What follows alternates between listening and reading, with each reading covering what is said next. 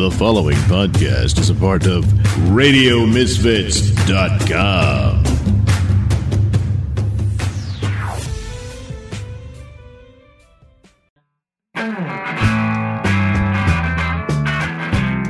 It's time for Caffeinated Comics, a lively discussion and debate on comics, film, television, and collectibles, all fueled by the magic of Frappuccinos. And now, here's your hosts, John and Steven. Thank you. It's Caffeinated Comics. I'm your host, John Clark. Michelle Soleil was on the program. It's been a long time since she was on the program, a few years, I believe, uh, when she was talking about New York Comic Con. Uh, but Michelle has saved up all her energy. You're going to hear a very animated discussion that I had so much fun with. I've known Michelle since college, so we've been friends for 25 years, and she can't really sit still. So this conversation was good for her. And in fact, during quarantine, she's created not only one, but two non for profit organizations. She just needs something to do. We talk about that, but we also talk about uh, animators. We know her father is Dom Soleo, who was a uh, comic artist for Harvey for a long time, and we just kind of get into it. She's my own Elaine Benes. Let's talk to her. Okay. The way the podcast usually works when we have it, when we used to have it in the same building, was we would because it's caffeinated comics, we would go to the kitchen, we would make coffee, we would make an espresso, we'd make a cappuccino, and we'd have like 15, 20 minutes to talk, get relaxed, get used to it so you don't have that awkward like interview. And Okay. then eventually you'd go, all right, uh, let, let's, this is podcast talk. Let's go in and record it.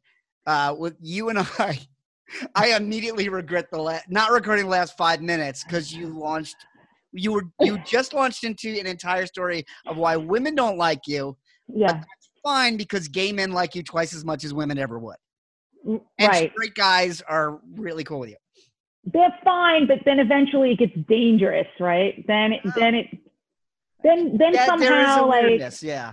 yeah, like uh, we were having lunch, and then all of a sudden I I'm I'm a tease or I said something, and I've been accused of flirting. I I went out to lunch with a lawyer, right? Who was a uh, he was like a special his specialty was franchising, right? So I was talking to him because I was thinking about my business. This is before I had that show, and, and I couldn't understand. I was trying to maximize the value of my little small business, whatever. So uh, I, we go out to breakfast, and then we we went out to breakfast. And at one point during the breakfast, he said, "Well, you know, you really have to decide what you're going to do. Are you going to, you know, flirt with me? You know, keep flirting with me, or are you going to, you know, franchise?" And I was like, "Oh my God, what did I say? Oh my God!" Like, Oh, and that's so your week. That's that's your week. I live in fear of that moment because like I have I have a few really close friends that are girls. Um people that listen to podcasts know all of them because I just because I because they're people I get along with well enough that come on the podcast. Right, right. And I'm always always worried that like the last thing I said was a step too far. Like But if you know them well enough, like, uh, like yeah, but I still don't know me well enough. Oh, right, right, right. I don't know what I- I'm giving off. I just feel like, and the other thing is, like, maybe they, maybe these guys are right. Maybe I did say something. I never know because here's the other problem I have, right? Um, I never know that any that a person is into me, Yeah. like at all, until like their tongue is in my mouth, and then I'm like, oh, like I, I swear to God, I never know. I'm that, yeah, that idiot. was that was definitely that was definitely my problem. And then e- then it that switch just flips from oh they like me to maybe they don't like me anymore. that's like Yes. that's like a daily thing until they eventually leave. So we had that moment where we made out last week, but maybe it's over. Maybe they don't like then- the way I make out. Maybe they don't like the way I make out. Seven days of replaying it Yeah, went yeah. on, and then the anxiety, and then like That's then the idea that maybe I liked it. Maybe we could get married. there's always there's always that. I was thinking about this the other day that I think one of the big differences between men and women when you're friends for a while and like something happens where like you're both single at the same time and you were never single at the same time. There's always that worry about like, well, what happened if we did? And and it seems like the gender roles is always the woman thinking that'll destroy that might destroy the friendship.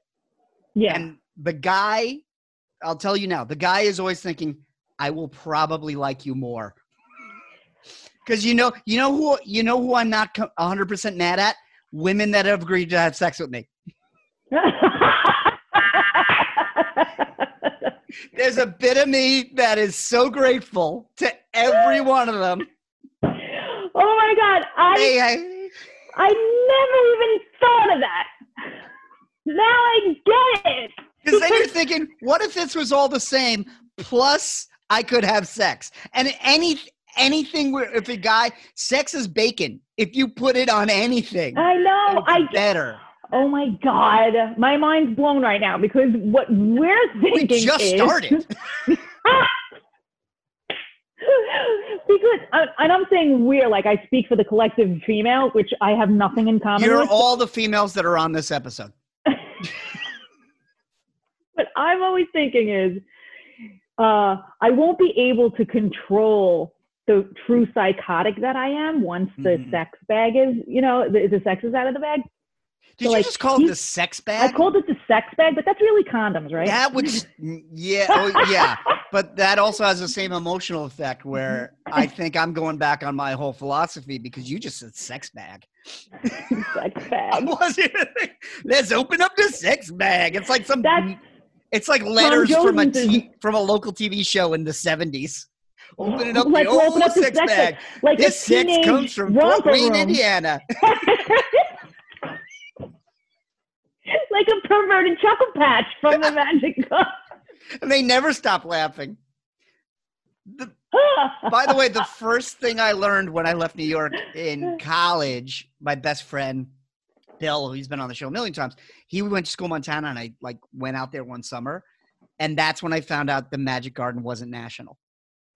Because nobody knew. Because we were started talking about the Chuckle Patch, and nobody knew what we were talking about.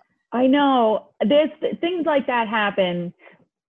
and especially since I'm like super old, when newer attorneys come to court, right? Mm-hmm. The, the babies that I'm like 20 years older than now, they're coming from not New York, right? They're all of these transplants.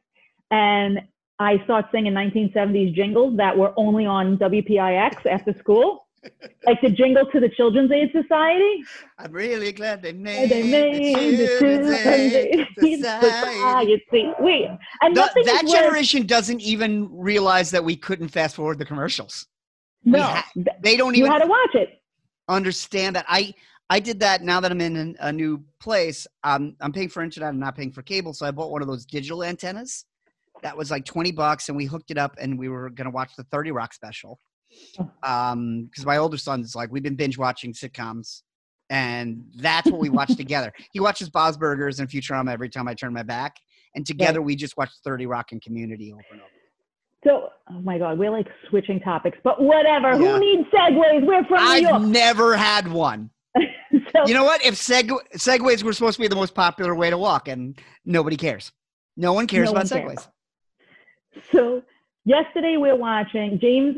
My my son's been asking me to watch season four of Bob's, right? And I, for some reason, told him I only watched the first episode, the the uh, Mad Max episode. I was like, I only watched the first one. If you want, like, I don't want to watch season five, right? Which has season five come out? I don't. You- Wait, did you? I thought you said Bob's I said Bob's Burgers. I meant did. Rick and Morty. Rick Bob's and Morty. Burgers is up to like season ten. Yeah, It's Rick and 13, Morty's right. season four. In fact, we just we just looked for it. and It's not streaming on anything. It aired, but it's not on Hulu or HBO Max or anything. For it, it, it's on something though, because I watched it yesterday uncensored. Was it uh, on demand? Guess who's coming downstairs right now that can answer the question? Rick. it's very. Uh, season four, Rick. Let's see what he says. Z. He's like mid mid stare. ZZ. Ah, fuck him. Anyway. So- anyway, Is he coming down? Is he going up? Anyway, Fungal. What season? What were we watching Rick and Morty on yesterday? HBO Max. HBO Max. they have season four because I have HBO Yeah. Max. Okay. Yeah. So uh, it's it's a whole new experience listening to them first. By the way, clearly enhanced. Oh yeah. so I'm not there yet. Olivia, oh, so good. So the baby, who's 12, um, so James says to me, "Oh, I'm sorry, I'm going back." He's like, "You have to watch all of season four because five is coming and blah blah blah." So I'm looking at it, and and it turns out that I had watched every single episode of season four, and I just didn't remember it until I started seeing it. So the baby, who's like a diehard um, Bob's Burgers fan, is watching it because she's old enough now, and she's like, Oh my God, this is the greatest thing ever! Why have I not been watching it? Oh my god. We watched um oh the first the first new episode that I saw was the one that um it was in place of intergalactic cable or interstellar cable. Yeah. Instead the new was the Morty's that- Mind Blowers? It was Morty's mind blowing. Yes, that was watch that one again. Yeah. my God. It's like getting continually punched in the stomach. Yeah. And and I realized I got bent into it in season one, which was not as dense nor as Yeah. dark. And then the show has just like continued to decline into madness. Yes. And like I've already brought my children on the ride. There's no way out. there's no way there is no way out but i think the, I, I think it's about dan harmon's decline into in, depression Did you notice season Yeah. three? His wife was removed from the logo and he's sleeping on the couch with empty beer cans. Yes Yeah. i did Yeah. but at one point i actually i was like you need to pause this now because i have to digest all of this insanity like it was it it almost it almost mm, i don't know cheapens it it's too concentrated like i i don't want it diluted right Yeah. but but I want to I want to experience all the jokes. I want to have I want to consume everything, and you can't just ram it down my throat like it's too good. And what's the rush? Why can't I appreciate it? we were we were just talking about this about like the Mandalorian and Picard, and those are like my two favorite shows this year that were streaming. And I also realized those were the two shows where they did them once a week. So See? I would watch the show and then I would think about it, and then I'd, maybe I'd watch it again. Yeah. Where Stranger Things, I love Stranger Things. Season three came out. I watched it in a day and a half. I can't tell you one thing that happened. yeah, that's just probably why I couldn't out. remember any of the season four of Rick and Morty because I watched it like in a day and a half. Yeah.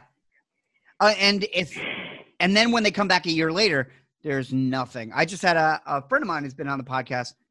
I was looking for something to binge watch that was like that wasn't intense that I could like work during. Yeah, yeah. Uh, and everything I'm watching is like stop everything and pay attention.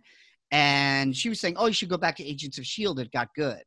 Hmm. So I went to Netflix, and it took me like I watched like the beginning of like three episodes before I was like, "Oh yeah, I saw this. I saw this." I, and I finally yeah. found where I dropped off, and then I started watching it, and I still couldn't understand it. I was like, "When was the last time I watched this?" Because the story was still continuing. And they're like, "Remember what happened?" I'm like, "No, no, I couldn't even do it." that's what that's the, the problem is. It's too dense, and we are very old, We are very and the dementia is setting in.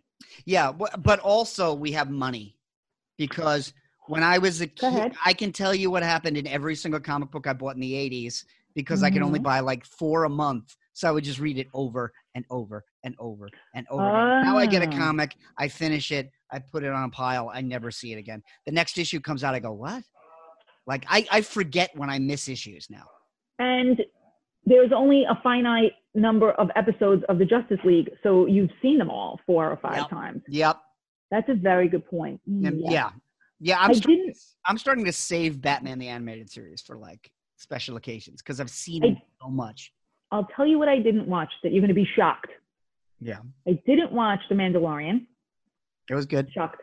Of course Uh, it was good. if you don't want to pay for Disney Plus, that doesn't shock me. I have it for free Oh, because then I'm, I I'm joined something else. So I Yeah. should be ashamed. Yes, I know. Yeah. But it, be, it gets to the point where I'm supposed to save it for that kid Yeah. and then he goes ahead and watches it because he's got you know he is my geek network so i don't have anybody else to watch these things with my girlfriends are not you know the wine ladies you know those ladies like Yeah. it's wine o'clock like and i'm like uh hi me too i do that i have a jug of water like this is me i try to be those ladies You're the water jug lady. i'm the water jug lady Yeah. but anyway, uh, so I save all these shits for him, and then he he he bails out on me. He watched the entire season of The Mandalorian at school because he goes to like a geek tech school.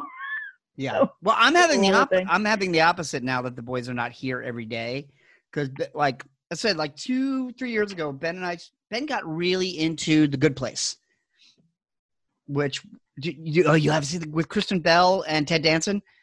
Oh, that's your next oh yeah, show. yeah, yeah. Is that it's- good? It's amazing.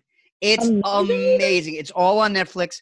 I made the mistake. I watched the first four. I was like, yeah, I get it. And then the minute I quit, they that show blows up its premise almost every episode by the end of it.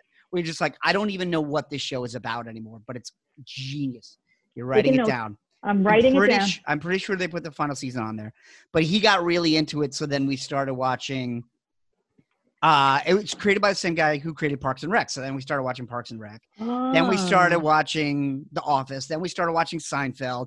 Then I would squeeze in like little weird British things. I'm like, we're watching the young ones this week.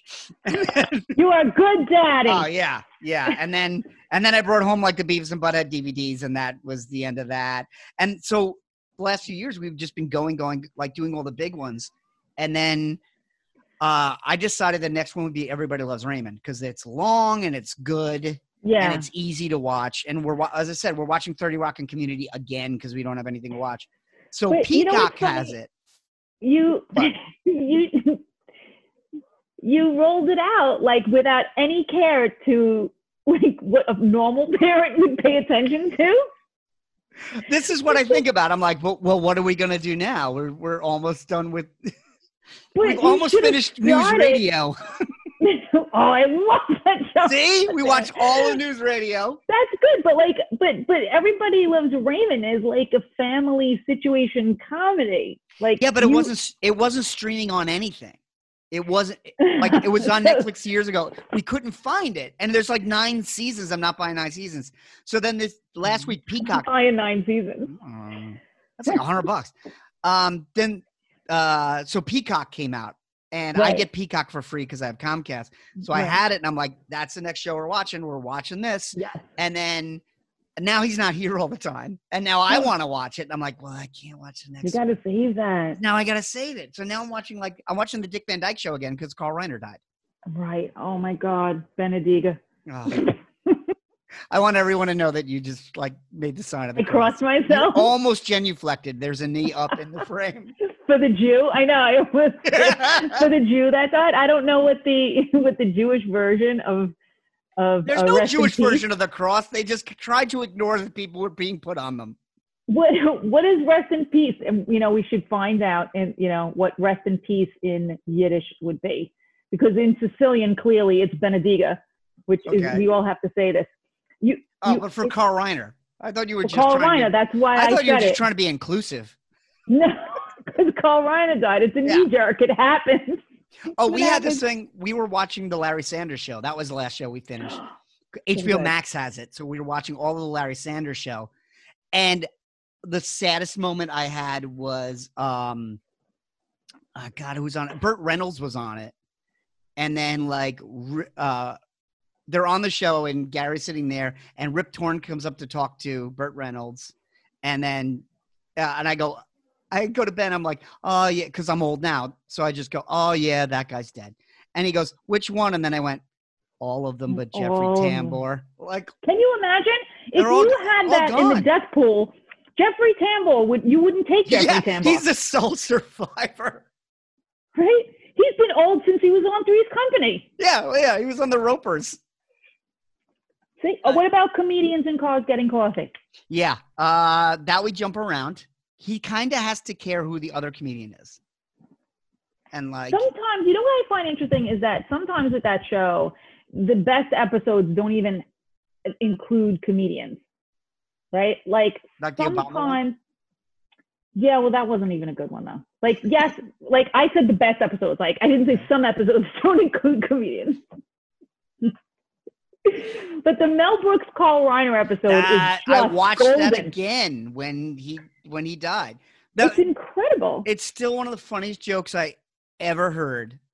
Uh, Carl Reiner just said it off the cuff. He said, they, "He goes, he goes, yeah, we watch movies every night." And Jerry's like, "What movies do you watch?" He goes, "We like any movie where somebody says secure the perimeter." yeah, yeah, yeah. any movie. so genius. And, and then and that's what I'm doing. Watching the Dick Van Dyke Show, I realized that uh, first of all, it ruined my life because I used to watch it in college when we were both at Brooklyn College. Nick at Nite would put it on at midnight, and Yeah. then I thought, oh, this is what I'm going to do. I'm going to become a comedy writer, and then I will marry Mary Tyler Moore. And then so, I spent a lot of years trying to be a comedy writer and trying to meet Mary Tyler Moore. and that's how, did you know how I wonder about people that write comedies for sitcoms because in that episode of Comedians in Cars Getting Coffee, Mhm. Mel Brooks tells that fantastic story of the lawyer friend that didn't Yeah. want to be a lawyer. He wanted to write comedy, and he wound up being a co-writer on Blazing Saddles. Yeah, yeah, You hear these crazy stories, and then I think the way that he did it is he wrote an episode of Get Smart. yeah. Yeah, Mel Brooks was running Get Smart. Yeah. Yeah, So he wrote this episode to Get Smart, and then he was just like, "I'm taking you to Hollywood with me." There Imagine, a- why couldn't I have been that lawyer? I don't know. There was there was a there was a writer uh, named Peter Mehlman who was he wrote an article that Larry David liked, so they hired him for Seinfeld, and he wrote some of the best Seinfelds. I. I. I don't know. Like I, I have I have very good friends that have been on the show that are writers on television, and when I talk to them, they just they just treat it like I treat my job. They're like, uh, this thing. I, you know, my my friend Peter Emmerich, who I was talking about Mhm. earlier, he's a he's an illustrator, an animator. He did a Netflix show recently. He did Which the one? he did Harvey Kids. Okay.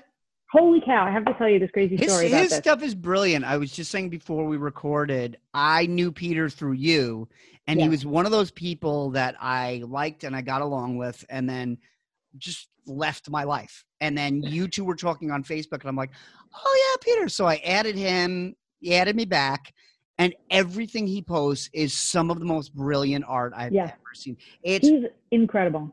he's like a Lichtenstein. he you know what's interesting he i knew him when he was 15 and when his art was not that good and it it's been amazing to be you know to to know you and peter for 20 years yeah, is amazing in and of itself you and I are like, we're at least 25 years. We've been out of school for 25 years. So holy cow like 20 all right 27 i said at least at least 20 at least. all right at least You're, you're right. Yeah. This is why you're a lawyer. You found the one, you found the way my sentence could have been wrong and you could have been right. And you, you i switched it i didn't even realize i did it I corrected you and you said, no, my wording says I'm still right. And you shouldn't have corrected me. I I thought you were going to end that sentence by saying you found the one profession where math doesn't matter, but lo, I missed the part where I lawyered the sentence because it, I do it all. the time. This, this- I, I so wish this was a video podcast this week. Much as you complained, you there's so many hand gestures going into the camera. And see, see, had you done this on your TV show, it would have been brilliant if they just they would have cut it all out. There was so much hidden behind the scenes stuff and like jokes I was making because I knew the mic was hot about the producers. but I digress.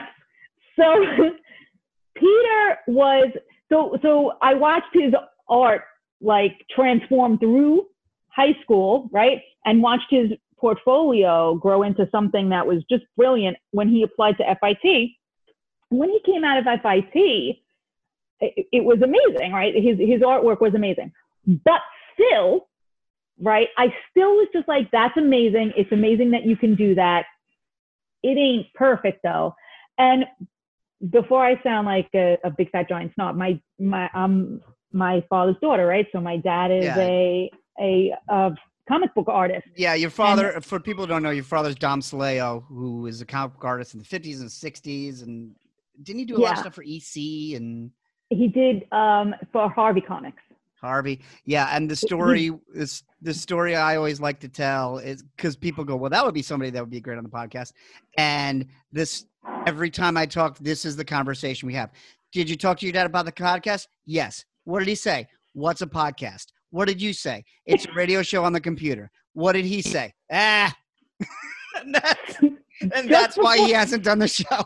he just left. I said, you know, I'm doing a podcast with my friend John tonight in a half hour, Dad. Why don't you come and do this with me? And he said the exact same thing again. What's a podcast? What does John draw? This time he said, What does John draw? Oh. And I said, Nothing. He talks about comics. And he said, Ah. You could have said I write. Now, now it just seems like. I'm unqualified to do this. I don't. I feel like that was the greatest qualification because he probably felt like you were going to talk about stuff that he didn't even know about, you know, Yeah, because he knows his guys. yeah. So, okay, so I've had so some of his guys on. it's just craziness.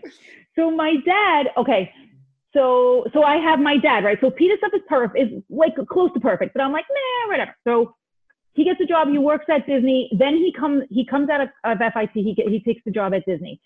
His artwork becomes completely off the charts. And uh, if and here's how you have seen Peter's art. If you have purchased or even seen in the flesh any stamp that has a Disney character on it, he did them.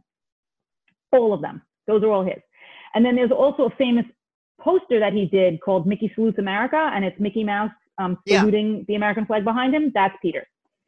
So he's brilliant and he's he's amazingly talented, and he has got he does this. He has a line of caricatures that are just amazing. And when he talks about the process of how he creates caricatures, um, I'm blown away at what goes on in his mind when he's doing it. But he always Robin Williams says, today because today, Yeah. Rob, today was Robin Williams' birthday, and he did one, and it's so simple. It remind it reminds me. Um, I have a friend Uriel Cantone who uh, worked with me at Art Asylum when I worked at the toy company, and they do these figures called Minimates. They're like Lego figures, yeah, and he could get a perfect likeness on a cylinder with no nose. Like he he would just draw the eyes and the mouth, and he would do a Tony Stark, and you go, "Yeah, that's Robert Downey Jr." And then he'd do a Kirk and be like, "That's William Shatner." And the hair was a separate piece, and it's like literally he would draw two eyes and a mouth, and he could get the like, and that that's what caricature is: is take Yes. everything out. yeah. And, And and what's the thing that you think about? It's amazing. He'll think about it for like an, for weeks, and then 20 seconds, the whole thing's done. Once it, once he puts pen to paper after all of that thought. So I keep getting sidetracked. So so so Peter does. Peter's the art director for Harvey Street Kids, which is a ca- cartoon based on the Harvey comics, right? On the the sort of um, incidental characters, not necessarily Casper the Friendly Ghost, but um, who's the little uh, Red Hot? What's her name? The little the witch. Anyway, Not little um, Lava. just what is her name? Red not- Hot no. Not Red Hot. I forgot her name. But anyway, This is the problem Harvey has other these characters. days. So You and I, who have like a hundred years of comic book experience, are both going like, "Who is that? Who who is, that? I see her in my my head. I don't know. Maybe I just avoided it. So anyway, so he he's the art director. Like I said, he is the art director. It's his job to make sure that everything's working and all the characters are perfect and blah blah blah. Okay, Peter comes to my house. The whole the series is done. Go and it's on the air, and my kids are like, "That's Uncle Peter!" Blah blah blah. Okay, Peter comes to my house in September of 2018, and we go down the basement to look at my dad's art studio. And on the wall in the basement, we got framed. We actually bought my dad's art at an auction of comic strips that he did of Casper the Friendly Ghost and of Richie Rich. And Hmm. Peter goes, What the hell is this? So I go, Oh, you know, it's my dad's artwork, blah, blah, blah. He goes, What do you mean your dad's artwork? And after 30 years of friendship, Peter learned that my father illustrated Harvey Comics that night. He didn't know at all. He didn't know at all. wow. He didn't know at all. I don't know how that's even possible, but he didn't know. And almost punched me in the head because he starts You could have screaming. got so much help. Do you know what I had to do to figure out how to draw a tree? What the hell? So goes, get your father goddamn down here right now. So my father comes downstairs and I'm like, Peter didn't know, blah, blah, blah. So he, he my dad starts drawing Casper and Richie Rich like like it's nothing, right? Like he's doodling stick figures. And the whole time he Peter's like wringing my neck. He gets on the phone with all of his staff artists he immediately has like a, a FaceTime conference, and all he's doing is focusing on my dad's hand drawing, and they're all like, "What is this? What are we looking at? what is this?"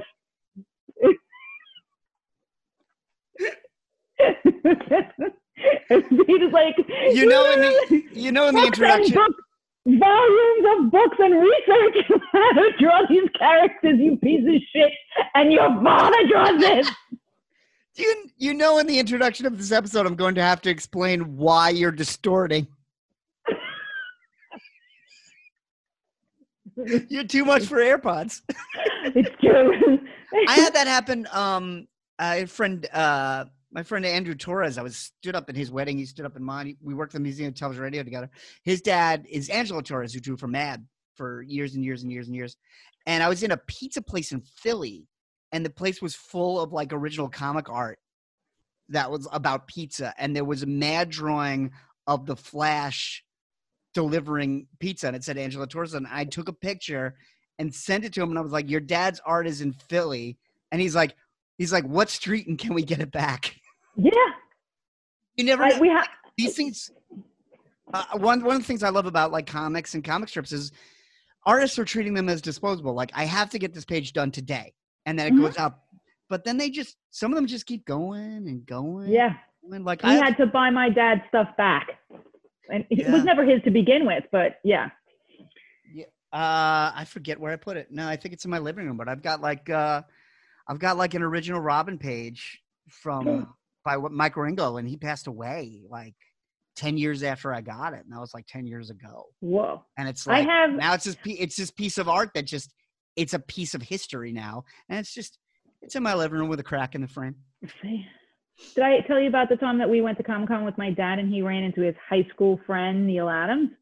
No, I've heard many. I've met Neal Adams a couple of times, and I I've heard many stories. There are many Neal Adams stories. His Yeah. son used to work with uh with us at Art Asylum. Hmm. Um, yeah. Did did Neil say anything interesting? He he was so happy to see my dad and he was like you know giving big hugs and like got all teary eyed and stuff and you know the artist life is not always a happy one Yeah. you know and that's the shame of it you know and who is this is this the Oh, this, is, 19 this is old Fozzie. Now that the studio has no door, Fozzie comes and yells, and the only way to stop him from yelling is to pick him up. So use we we, we had a door that we would keep him on the other side, but Fozzie will not be contained. i didn't even hear him Oh, then I shouldn't have picked him up. no you didn't even have This to you could have microphone just works kicked him very closely. you could have kicked him and nobody would have known the difference So uh, the first question I have for you in this podcast: oh How has quarantine been going? You have like created like a bunch of different initiatives. You've been you've been busy. Are you working? Are you happy? yeah, quarantine couldn't have happened to a happier gal. I got to be honest. Like I, I was thrilled. I, I walked out of work on March 16th, and I said, "See you in the summer." And at that point, I, I thought the summer was so far away, and now I never want to go back. I, I, I'm so happy to be in my house, and and never ever ever ever leave ever again. Yeah, kind of like I I started a charity, right, or actually a fundraiser, right, and that uh, we I I don't know why I did this, but I, I got twisted, and I was like, I gotta I, I gotta do something. I can't just sit here, and I, I have two jobs, so I uh, and that's not enough, and two So- kids. and two kids, right? But they barely need me. They just want Oh yeah, they're at that point where they don't need you. I don't know what that's like. It's They, they stupendous. just always need me. Like I don't, I can't get a sentence out without somebody needing something. Yeah, it's gonna end soon, and then you're gonna be like, I used to have a nine-year-old. Where did that kid go? Yeah, but right And now I'm like, I used to be in high school. Where did that go? So Yeah, it's very sad. But oh, so so I started this fundraiser and my uh with a this per, this woman I just met. I had just met her in February, and for some reason we connected, and I was like, we should start something because people are gonna need help. I don't know why I did this. And so we decided that people should donate the the car fare that they're not using to neighbors who are out of work, right, every day. And if we get enough people to donate $5, which is the express bus fare, actually $6, or round trip, um, you know, train fare, which is again like around $5, then that could be a lot of money at the end of the day. So we put a cap at $500 and we donated $500 every day to somebody who another friend put up as a like sort of a beneficiary. And at the end of two months, we raised a total of twenty thousand dollars. It was Wow. just craziness, right? And Yeah. then after the two months, you know, when we hit the twenty thousand dollar mark, the beneficiaries started to dwindle, and other charities on Staten Island, other fundraisers in my community popped up, and I kind of didn't want to take away from them. They were Mhm. feeding um, frontline workers. By that point, two months in, like things, you know, really started to hit the fan. So we just directed all of our efforts to that, and then we shut that down. And then uh, it, that would bring us to June, right? March, April, May, June. My a friend of mine, her name is Camila. She is the executive director of another charity that I'm involved with called Youth Build, right? And they train kids that have aged out of foster care to have jobs and be employable. So I work with kids in foster care all the time, so I just dovetailed quite nicely with everything. So you, this program um, gets kids who are eligible their GED, teaches them how to be construction certified so they can go on a construction site and actually be employed. Um, get retail training so that they can do get retail jobs and stuff like that. So she said, you know, there really is no minority women business association on Staten Island that certifies minority women businesses to do business with the state and the federal government. We should start one. So I was like, uh, okay, fine. I got nothing better to do. And so she I did. love it. I love that your your social circle includes people who are like, I'm bored. Let's start a charity. Yeah, the, right. The, the two women that I actually became friends with as of late, right? This is Yeah. what we do. M- most of the audience of this podcast says, I'm bored. Let's play HeroClix. That's as far as they go. I know. I, I these are the circles I run in. What can I tell you? But I, I, I decided that like when the universe puts something in front of me, I'm just going to say yes to it. Basically, I understand where that can go, but It's a it's a pretty big universe. it's a pretty big universe. I, But, I think um, it was put something in front of me. Was it was where you went off track? she would fit perfectly in this conversation. You don't find these kind of chicks like, you know, very often just at the grocery store. store. Oh, this She's is the like- friend you kept. I kept her. Yeah. She calls us and and people like us misfit toys. Because and also she sometimes calls us superheroes because we have oh no, she calls us X-Men because we uh, we have like alter egos and we get things done but kind of behind the scenes and like we we can put on the facade of a normal person Hmm. we know how to act normal, but like behind the scenes, like we're like total nutballs and Mhm. listening to The Cure and crying about our high school boyfriends that we never had and blah blah blah. Right? That's the. But she's definitely one of the wine mommies, and I'm 100% not. So then, so we started the MWBA. Actually, right before I got on the phone with you, I just was in a town hall with our city's comptroller to try to get information about how we can certify our members to be minority women businesses so that they can be eligible for these kinds of contracts. So this is more of a long term kind of thing. Oh yeah, this is Yeah. gonna this is for the long run. So because what happens is I'm like, you know, this is also something that I'm just learning about too. And I was like, why do you need to be certified? What are they trying to do? Eh, eh, eh. But um, the city does business with small businesses, but those small businesses have to be certified this, and the city also has to do a certain amount of business with minority-owned businesses. So um, if, if you're certified, then it makes you eligible for those contracts, and those contracts pay. And once a private person knows that you're city certified, then that will make you be able to make more money, and so it supports businesses and blah blah Mhm. blah blah blah. Mhm. So then I decided that this is a good idea. I should start a nonprofit, and so I did. Wait, another one? Yeah. You have a not. You have like a. You're like small business addiction. Yeah, it's true. This I is like do. the fourth thing you've done in quarantine. Y- yeah, it oh, in quarantine for sure, right? Yeah, but this one I'm gonna like roll it out pretty slowly. I just I I filed my articles of incorporation, and um, we'll see where it goes from there. That's all I'm gonna say for now. I'm going to be All right. but it's nothing as fun as you know writing a television sitcom or anything Yeah. like that. no, we, But yeah, who knows what can happen? you know, yeah, you don't know. This might turn into a television sitcom. Who could say? Yeah. but I will say this: I I named it. I'll tell you the name. The name of it is Soleo Vitae. Okay. It, it turns out that my last name, Soleo, means restart in Latin. I had no idea. So the company is So at some point, Life. your whole family was a computer that needed to be unplugged and then plugged back in again. right. Our family crest is that button, that thing. it's a it's a three prong plug halfway out of a wall outlet. yes. That's us. That's us. I thought it was silent. I thought that mean, meant silent, which was way more ironic and funny, but yeah, it turns out no. It Yeah. means restart. Which all right, I'll take it. I'll which take the it. story's done a number of times. That's true. Uh, what So- else? What else? what have you been What have you been watching besides Rick and Morty? What now that we're like four months into now now that we're four months into um, quarantine? One of the things I did was like I was watching.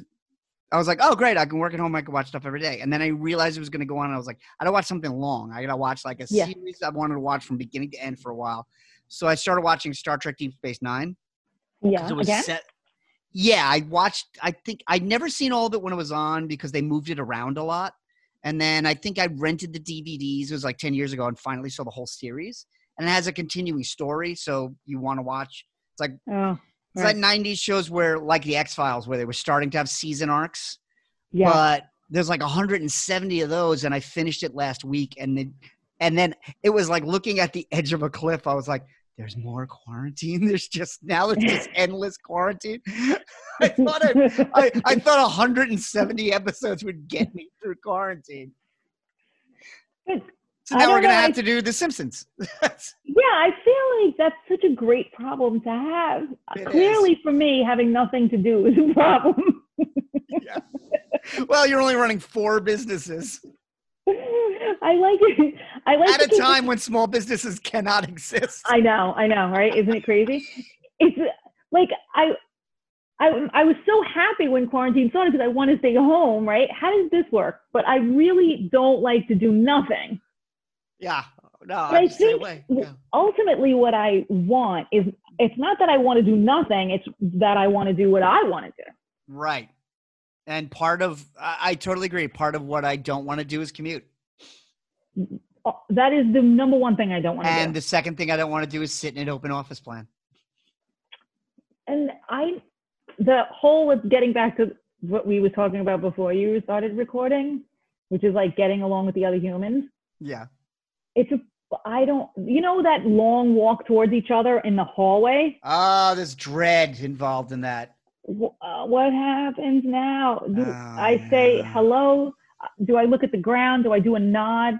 Yeah. Do you do the eyebrow raise and The eyebrow wave, that's exact. I always do the, the eyebrow wave and the nod. Just, Mm, mm. mhm. Yeah, it looks like um. yeah. The best like eyebrow Laurel.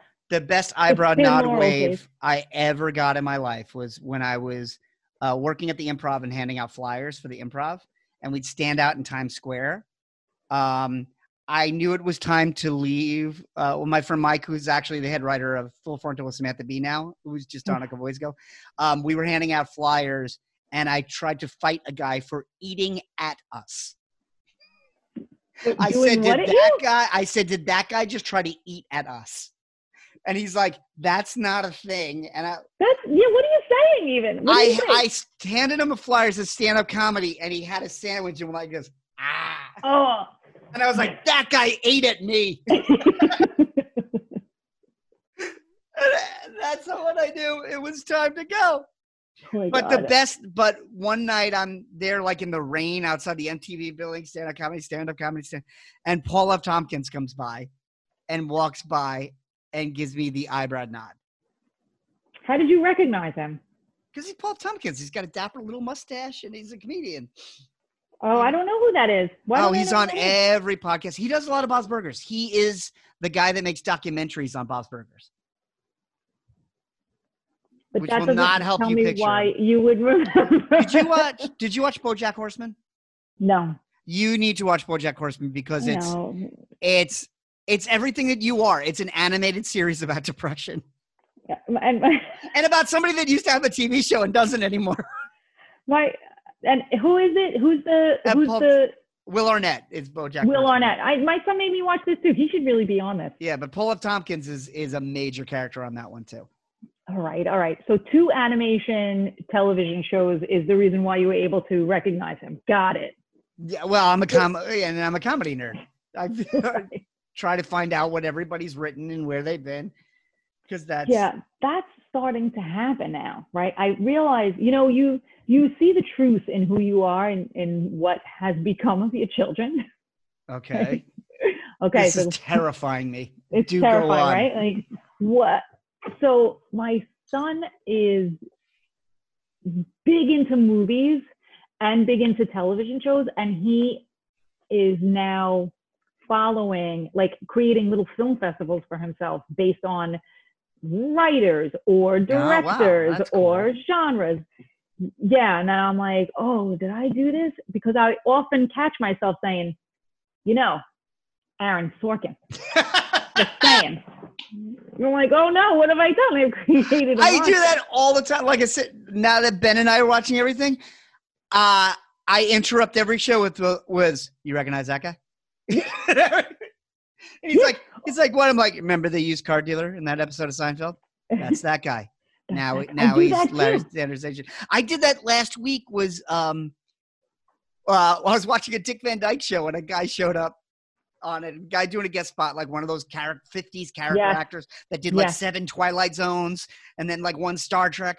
And he was like playing Buddy's brother. And I yell, I yell, Ben, get in here, get in here, get in here. And he's- he's like, oh, I go, you recognize that guy? And he's like, no. I'm like, that guy was Hank's agent on Larry Sanders 35 years later. We're looking at like a middle-aged guy. I'm like, imagine that guy really, really old. It was the happiest I was that day. I do this all the time to the kids. They don't like it Constantly with the much. character actors. I know. Yeah, I So love now- it. So he now he's forcing his girlfriend to do the same thing. Like he's created this film festival, and then like they'll watch a movie, and then they'll come upstairs and we'll have dinner, and I have a whole interview about. So she's never seen Star Wars, which I, I- I know. But here's the thing. I, I worked with somebody um, that I am still friends with, but this was three years ago. She said she never saw Star Wars. The next day I came in with the DVD. I never saw that DVD again. I'm pretty sure she's never seen Star Wars. Probably not. It's No. like he's dating out of his own religion, which he is, but that's the thing I care about more. is trying to he's grow. Seen Star Wars, right? So now he shows us Star Wars, and and so then now I have to do like a full interrogation, Mhm. like a debriefing. I was like, "What'd you think of that? Who's Oh, yeah, yeah, yeah. character?" I got all this stuff. So she's like, "It was good." She's like the sweetest thing. She's like, "It was good. It was exciting," but she's already seen movies that have been produced in 2020. So Yeah. 1970s. It's so hard. of- I find the hardest movie really to ex- the hardest movie to explain that to anyone is showing somebody Die Hard for the first time. Because they because when somebody watches Die Hard now, they go, "This is just every cliche I've seen in any action movie ever," and I'm like, "But none of them were done before." This They're is creating all of born. them. Yippee Come out to the coast. We'll have a few My- laughs. My favorite review I ever gave to anybody, I had a friend who was a stand-up comic who had seen Indiana Jones and Temple of Doom, but had never seen Raiders of the Lost Ark. What the fuck? That's the face I made, and then I made him watch it. And it was like the I think it was the summer uh, Crystal Skull had come out, so Indiana Jones was on all the time, and I'm like, Yeah. we, we got to get this over. And Raiders of the Lost Ark is my favorite movie. It's perfect. That's it. They're not going to make a one. They're not going to make another movie better than that. We're done. You We're didn't happen to see the episode that we've talked about this, uh, the What? episode of um, Big Bang Theory. Well, I know the theory that Indiana Jones does nothing, but I, I maintain that makes that movie better because he works so hard and he gets his ass kicked and it doesn't even matter. It's true. It's why Rocky is so he's awesome, just right? he's just in the way. He went the distance, though, right? Yeah. He and just the other he- thing, and and the limits he went to, like just everybody remembers the boulder and the snake Yeah. pit. There is a point where they're held up by a German submarine, and his decision is to swim across the ocean and hang on to the top of the submarine. And then it goes to a map where it shows it go around Africa. Yeah. like he's hanging on for continents. it's such an homage to the movies of the 30s. But but here's the other things that are right about this movie that you might not have noticed. Okay. because see, Oh, I eh, did. deep down inside, I am a woman, right? And it's it's Han Solo yeah. in a sexy fedora hat running around in the desert, right? So that's what's happening. Well, it's Han, it's Han Solo without everyone that was worse than Han Solo in Star That was getting in the way of Han Solo. yes. and It's like, what if our, it was just Han Solo and and the whole world went, yes, we'll make him a star until he's 80. yes, yes, we all agreed.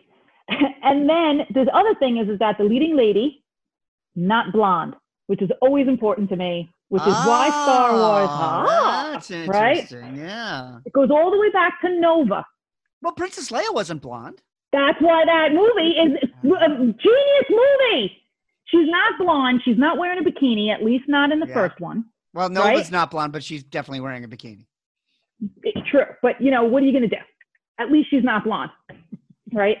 You Little, take the good, you take the bad. at least she's not blonde. In, in the era of Farrah Fawcett, you have Nova, right?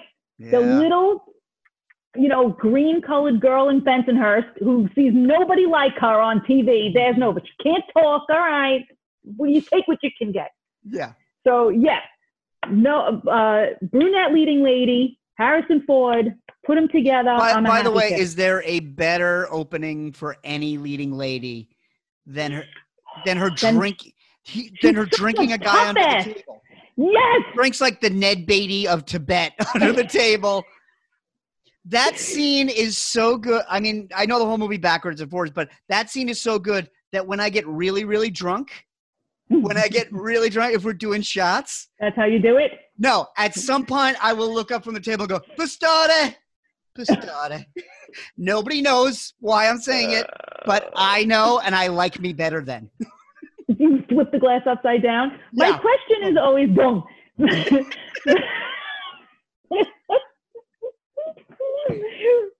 Was she faking the whole time? No, she is. I, I noticed this. She is a blistering alcoholic. Blistering. Because that's how she drinks Belloq under the table in the tent. And then she pulls the knife Yeah. on him. Yes.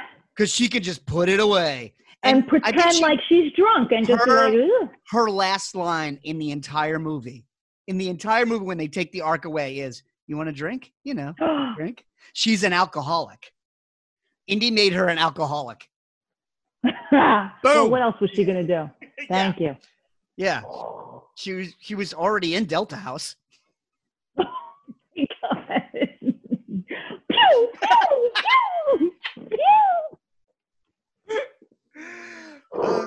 My poor son, I had before he was able to watch Animal House. See, this is what I mean when I'm saying I'm like I'm, I don't know what I'm doing to this child. Before he was allowed to watch Animal House, not because of the R rating and the wild, gratuitous, explicit sex. Yeah. He had to watch the documentary and the movie about Doug Kenney. Oh, I love that movie with- with Will Forte as Doug Kenney. Yes, he had to watch good is that? There was there it's called a what is it called a useless and futile gesture Yes, a stupid. You gotta yeah, watch- stupid and futile a gesture. stupid and futile gesture you had to watch that but there's a corresponding documentary about doug kenney and the harvard lampoon and um, national lampoon the radio show and then how they stole the idea for well how they allegedly stole the idea for saying he had to watch both my poor kid I think I, I think that was on the Animal House DVD. I feel like I saw that as an extra on something. oh But and that, then he was allowed to watch animal house and then he was allowed to watch stork fa- i had to say that's kenney Oh, we Walker supposed to used do, to say- moron? Walker used to say that to me when we were like six and nine, and we watched the TV cut, and he's like the he's like the best line in Animal House is "What the hell we're supposed to do, you moron." He And then eventually I was himself. like, "That's the guy that wrote it." That's why he gets to say it. That's why the writers are great. Yep.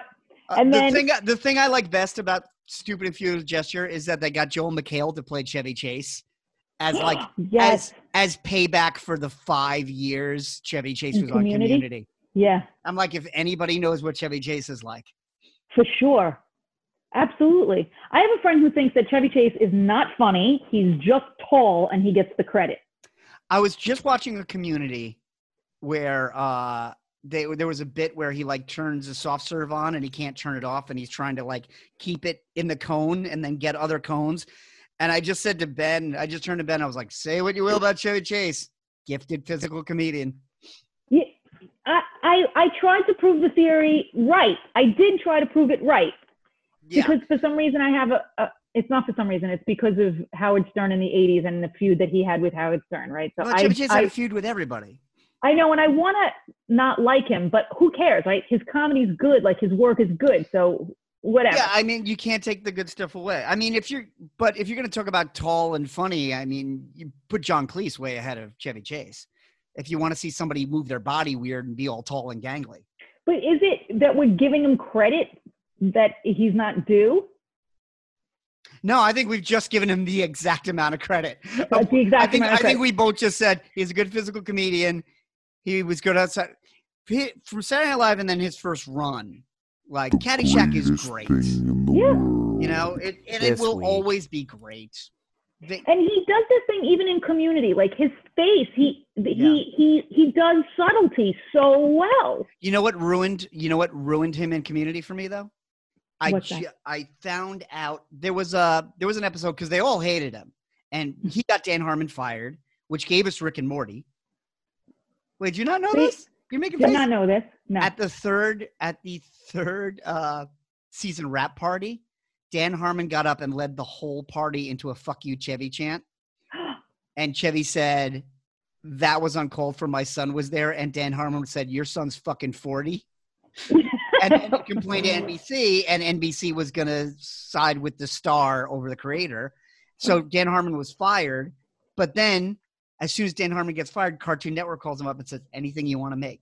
And he's like, "Oh yeah, I know this guy Justin Roiland, who made who who made a short video about Doc Brown sucking Marty's balls. I know my Let's god do that as a series." let's do that Yeah, and then they brought him back for comedian anyway because it was going, it wasn't going well without him. But what really ruined me, not only that story, was I found out there's so there's an episode when Dan Harmon comes back, or when he, when he's gone. There's an episode where everybody shows up, and it's like it's uh, like Abed's fantasy, so everything's weird. yeah And they didn't want Chevy Chase to be there, so Chevy Chase was played by Fred Willard for one scene. And Oh, then I so found out. I found out that Fred Willard was the second choice for Pierce, and that For- made for Oh, Pierce. And then I'm just like, yeah. And if it was Fred Willard, it probably would have been better you think it would have been better because he would have been no yes okay I see and more clueless. He Uh, would have yes. still been racist, but he wouldn't know why. Like Fred Willard in Best in Show is maybe the greatest single performance of any single actor because he just doesn't understand why he's there. he bon uh, bon, uh, bon anima right rest in peace Fred Willard Yeah. I got to cross myself again we love Fred Willard this year. What a oh, I fell in love with him uh on Real People Yeah, real people. exact. Yep. Exactly. Exactly. It. Real people, But- which I always confuse with "That's Incredible" because they that were. came on after I thought one was CBS and one was NBC, and they were put on against each other. that no it, it couldn't have been because i definitely watched both of them and i was not allowed to touch the remote control i was the little sister Was Real People the one where they got desperate and put Peter Billingsley on there just because he had made Christmas Story? it's possible They made him host it. and they kip henry sarah purcell Yeah. and Brandon fred willard and who Brandon Tar- no Fran No. Was like I think was- that's incredible. tarkington Or no Byron Allen. Byron Allen was definitely Byron Allen. yeah. Yes. But yeah, Byron Allen owns everything now. Byron Allen I owns like know. a thousand TV channels. He was on he was on Marc Maron. He's like, yeah, buy TV channels. I I went down a rabbit hole of trying to research real people, and I found that out about it. He used to have these shows. He would do these press junkets, and then they would put them on at three in the morning, I And- saw. and that's how you knew you had stayed out too late Yeah. because you came home and Byron Allen. Byron Allen's Yeah. talking to Tom Arnold, and you're just like, poor "Wh- why Byron I-" Allen. He was the least funniest cast member, and now what happened to Byron Oh, Allen? Oh my God! You know what? That brings me back to Carl Reiner. You know, Carl Reiner wrote. You know, Carl Reiner created the Dick Van Dyke Show for himself, Yeah, and and I, I there- just read this. you can find the original pilot. It was on the DVDs, and I think they put it on iTunes. But it was called like Head of the House, uh, and it was a pilot that didn't sell. And then Sheldon Leonard found it. Sheldon Leonard, who was a huge producer in the 50s and 60s, but also Nick in It's a Wonderful Life. Get me, I'm giving out wings. Get me, I'm giving out wings. Right, right. Okay, go ahead. produced the Dick Van Dyke Show, and he's uh, so he said the the famous story was he read all the scripts and he said he's like no this is genius we can get we can sell it and Carl Reiner's like no he's like it already they already passed he goes don't worry we'll get a better actor to play you and then they put Dick Van Dyke and Mary Tyler Moore in that show. That show I was watching it today and I realized they usually go for the joke you expect Yeah. but it always lands so perfectly that you laugh anyway. You you laugh at the elegance. It's like a, the dance. I just like how perfectly they place the joke.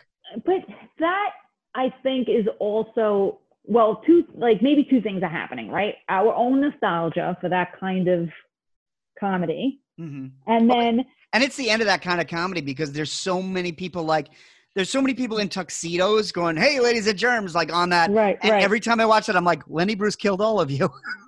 but that's why we love the Muppet Show so much because Yeah. it's that same thing, right? I it's like ju- this living room, Yep. uh, Catskill Jewish comedy thing that we all like grew up on as much as we ate life cereal. You know, it's all, I it's all yeah, feels the I same. realized my I hold my entire life to the Muppet Show. Everything I learned about comedy and music comes from the Muppet Show. A Like the way I time a joke and any song I hear, like every now and then you'll hear a song on the radio that was like a one hit wonder, and you're like, I love this song. Why do I love this song? I don't even know who did it. You're like, oh yeah, two chickens did it. it's true. Yeah. I always call myself green instead of olive because I want it because my skin tone is not easy. because it's not easy. I'd rather be more like Kermit than ultimately like Nova. Right? Yeah, there you go. You're- I love frogs. They're my favorite. Yeah. And I'm trying to make the logo for my new company Frog. We'll see what happens. the best laugh I ever got at, an open mic when I used to do open mics all the time. Sometimes they could be really grueling because everybody's seen everybody a million times and it's Monday night. And there was one, there was one day. I remember I had one joke that worked. It was like the, the was- whole set? yeah, because I had a bunch of new jokes, and the only joke that worked was it was the day the last Harry Potter came out, and I, and my joke was I'm not into spoilers, but this book is called Harry Potter and the Death of Harry Potter. that joke I like, and nothing else worked. And and then I just looked at everybody in the crowd. It was all comics. I was like, you ever walk up here thinking you're George Carlin? You walk out of here thinking you're Fozzie Bear. the whole place erupted. that's great. It's, it's just that that immediately there's a line Fozzie says in the Muppet movie when he's bombing. You know, when he he's like he's like there was a guy so fat and a fat guy breaks a bottle and he's like he was so fat everyone liked him and nothing happened. but they're all scream they're all screaming and Kermit's making his way to the stage and I listen to exactly what Frank Oz is saying and he says he goes he goes please I try so hard. He goes, he goes I'm a professional. I've had three performances. You're killing me. Yeah, my inner critic is Statler and Waldorf. I, th- I had my them- whole life. I had them over my desk for years, and then I realized it probably wasn't helping me create my best work. Yeah, I'm looking around right now. I don't have anything fun or inspiring, or as fun or inspiring. Hmm. I here I have this. This is a set of Mickey ears that I made myself. No, and it be They're like it- Easter Mickey ears. They here they're flowers. I Yeah. wanted I wanted Mickey ears that weren't obviously Mickey ears, but also were a crown. So I made them for myself on my last trip to Disney World, which was just a few months ago, actually. Right before quarantine. Right uh, in November. Did you And- go to Galaxy's Edge? Yes. Oh, that was my big 2021 trip, and now I don't even know if I'm going to do it. Okay. Let me say this. I made the leap to hyperspace. I'm amazing. We had to go on the ride twice so that mommy could do it twice and everybody else could take a shot too. Okay. I have then, uh, it, it, it just, my mind is completely blown. The boy got the very expensive lightsaber thing, which you totally have to get, even though it's really expensive. It's the whole experience. It has to be done. I actually said to two stormtroopers that these are not the droids you're looking for. They called me a disgrace to the Jedi, but that's okay. I'm so excited. It was it was the most amazing thing ever. And other people posers were just not, you know, they were like walking around with their like Star Wars stuff. And I was just like, wow, this is really amazing. And if I didn't hate Disney for commercializing this as much as they have, I would have enjoyed it more. But I don't Yeah. even think it's possible. I, I heard a great thing about Star Wars. I was listening to Dana Gould's podcast. Dana Gould hour, uh, the new episode they were talking. He was talking about uh, Star Wars with his guest, and they said something that encapsulated perfectly. Because I was always on the side of Disney with Star Wars, and I'm like, Disney has the resources to push it. Disney is putting it back where it belongs. I loved Force Awakens because I felt like the mission state statement of Force Awakens was, "We are the original trilogy. We are not the prequels." And I thought did it perfectly. It showed me, yeah, we like Star Wars. Why you like Star Wars? And Right. then all of the other movies I liked, um, and but I liked like a little less every time. And then they were saying on that podcast is like the one thing Disney never does is surprise you. Mm. They're always gonna take chances. And then I'm and then I'm like, well, what about Marvel? The Marvel movies have been great. I'm like, yeah, but now we're 20 in Yeah. like did anything like at the end of Endgame and I loved Endgame and I cried my eyes out, but like didn't all the characters end up where you thought they were gonna? Like Sure. you kind of know that like Chris Evans and Robert Downey Jr. were gonna be done and I'll tell you what my big brother did to me to What? ruin it to me. He doesn't have, you know what's so funny is that like I'm the only girl in my family. I have a brother in front and a brother behind. Mm. And I'm the geek that's into all of this stuff. Neither one of them really cared about it. But my big brother was like, meh, there's a bad guy. He's got a thing. He's going to ruin the, he's going to blow up the world with it. The good guy's got to get it from him. I've seen that movie. Like, you're a dick. Every movie. Now that's it. That's all of the movies. yeah, but that, you, you you could just ignore that. I mean, you c- You can't ignore that. The Yes, bad you can, got a thing, because this is- destroy the world this with is it. break down what he said. What he literally said to you was like, "There's a hero and there's a villain, and they fight." That is every movie. That's fine. Yeah, now, if he had, if you had watched Lord of the Rings with him and he said, "Come on, it's another little guy with jewelry. He doesn't like it. He's trying to melt it." How many times have we seen that? We've seen it three times. That's what we're. saying. it's, it's just it's such a classic Big Brother thing to do, though. Yeah. You know, oh oh, you, this is the thing you like. Let me tell you why it sucks. Uh. But here's one thing I will say: the Han Solo movie sucked. Solo, Sucked. The three things I wanted to see, I was Mhm. satisfied with. I Go ahead. I wanted to see how Han Solo met Chewbacca. I wanted to Mhm. see how he got the Millennium Falcon from Lando. Mhm. and I wanted to see what the Kessel Run was. I was satisfied with those three things. I could give a shit less about the rest of it. Decent cast. Woody Harrelson was good. Paul Bettany was good. But you're right. It's it's a movie that's hard to rewatch. Why do we have to have the girl? And Han Solo wasn't the asshole that I know and love. He, no, he could not live up to the whole time I was watching Alden Ehrenreich as Han Solo. All I thought of was River Phoenix. Yeah. River Phoenix nails Harrison Ford for 10 minutes in Last Crusade in a way that this guy can't do for a whole movie. Yes, and it made me so sad. Like I just, But- I don't. Oh, But Donald Glover is Lando. That I know, and that made up. There's it. a I get peti- it. there's a petition to have like a Lando TV series on Disney Plus. I will say Mandalorian will help you with Star Wars because it's That'll help me feel Mandalorian's good. Man, the thing I love about Mandalorian, I've said this before. Jon Favreau's like our age, and he's from Queen. Yeah, yeah. Like he's totally us. He gets it. I know. I know. And I was watching the second episode, and there's a whole battle where the Mandalorian's fighting a whole sandcrawler full of Jawas. And he's like, he's like climbing up the side, and Jawas are popping out and trying to shoot him, and he's throwing the Jawas.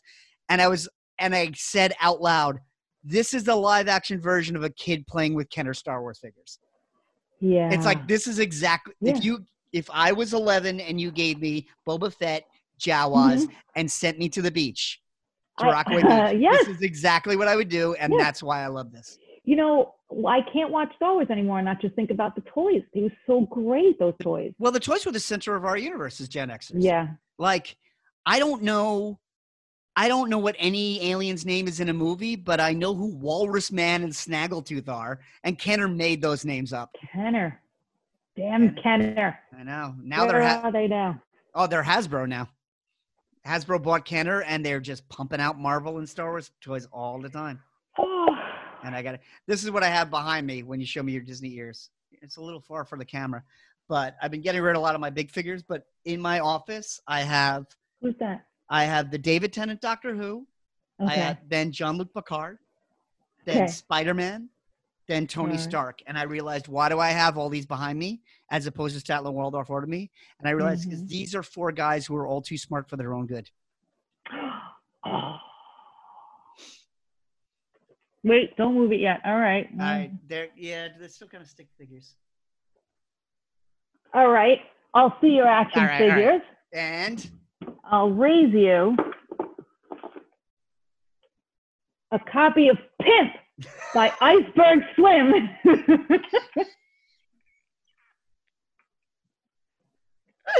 Story of my life. like that. I want, you know what? I want to walk. I will, the next time I have to give a presentation, I just want to slam that down on the table and say exactly the way you said it. Say it one more time. a copy of Pimp by Iceberg Slim. the story of my life. No Where idea. do I get the inspiration to start a bunch of little businesses? From, Pimp. Iceberg Slim himself. That's all I am is a pimp. All right. On that note, um, uh, I know you, your your personal social accounts are usually pretty personal, but where can people find the many charities? How can people contact with these organizations and things you got going on? I am my finally I am myself on Facebook, right? Okay. I'm Michelle Sileo Yeah, Michelle you were Maz. Kanata for like three mm-hmm. years. I was Maz Kanata, and then I got afraid. I was like, maybe George Lucas is not going to like this. and then I was Divo Andari for years, and Divo Andari, if you didn't know, means no, I, I gotta go in Italian. I did not know what it meant. I, I just had to train myself. To know that I was diva. Yeah, there was. It it off reminds me. There was, we were watching Thirty Rock, and there was like, Thirty Rock had some of the greatest jokes I'd ever seen in my life.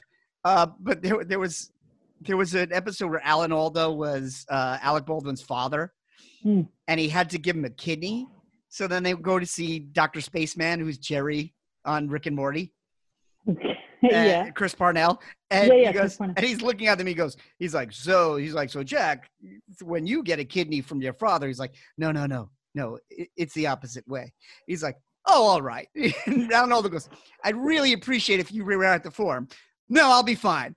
Opposite, opposite.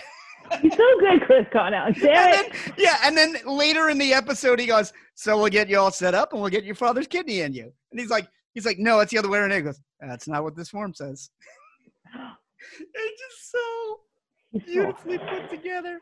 I, I was just watching a Simpsons uh, that I really didn't like from this season, but it had one good joke. Was uh, Todd Flanders comes running in to Ned and he goes, he goes, Daddy, Daddy, I just saw Thirty Rock, and he's like, he's like, Did you do it on purpose? No. He goes, That's all right. He goes, So can I watch it? Just Kenneth, son. Just Kenneth. Just Kenneth? Yes. All right. How can we find your stuff? Okay, so Facebook, Michelle Sileo, S I L E O. And then I'm on the Twitter, verified, and followed by none other than the voice of Linda Belcher, John Roberts. I'm Michelle Sileo, one, the number one after it. I think it's going to come as a surprise to many of our listeners that you are not the voice of Linda Belcher. when you told me how much you love Bob's Burgers, I went, yeah, that makes sense. All right. And if you want to follow me, I'm at Not On My Book on Twitter and Instagram. That's the official Caffeinated Comics social networking feed. You can also go to our Facebook page, facebook.com slash caffeinated comics, where we post all the news that's going on. And you can also listen to the show. If you're not subscribed already, you can subscribe through iTunes, Stitcher, or Spotify. Or you can go to radiomisfits.com. We're right there in the lifestyle tab. We'll talk to you next week.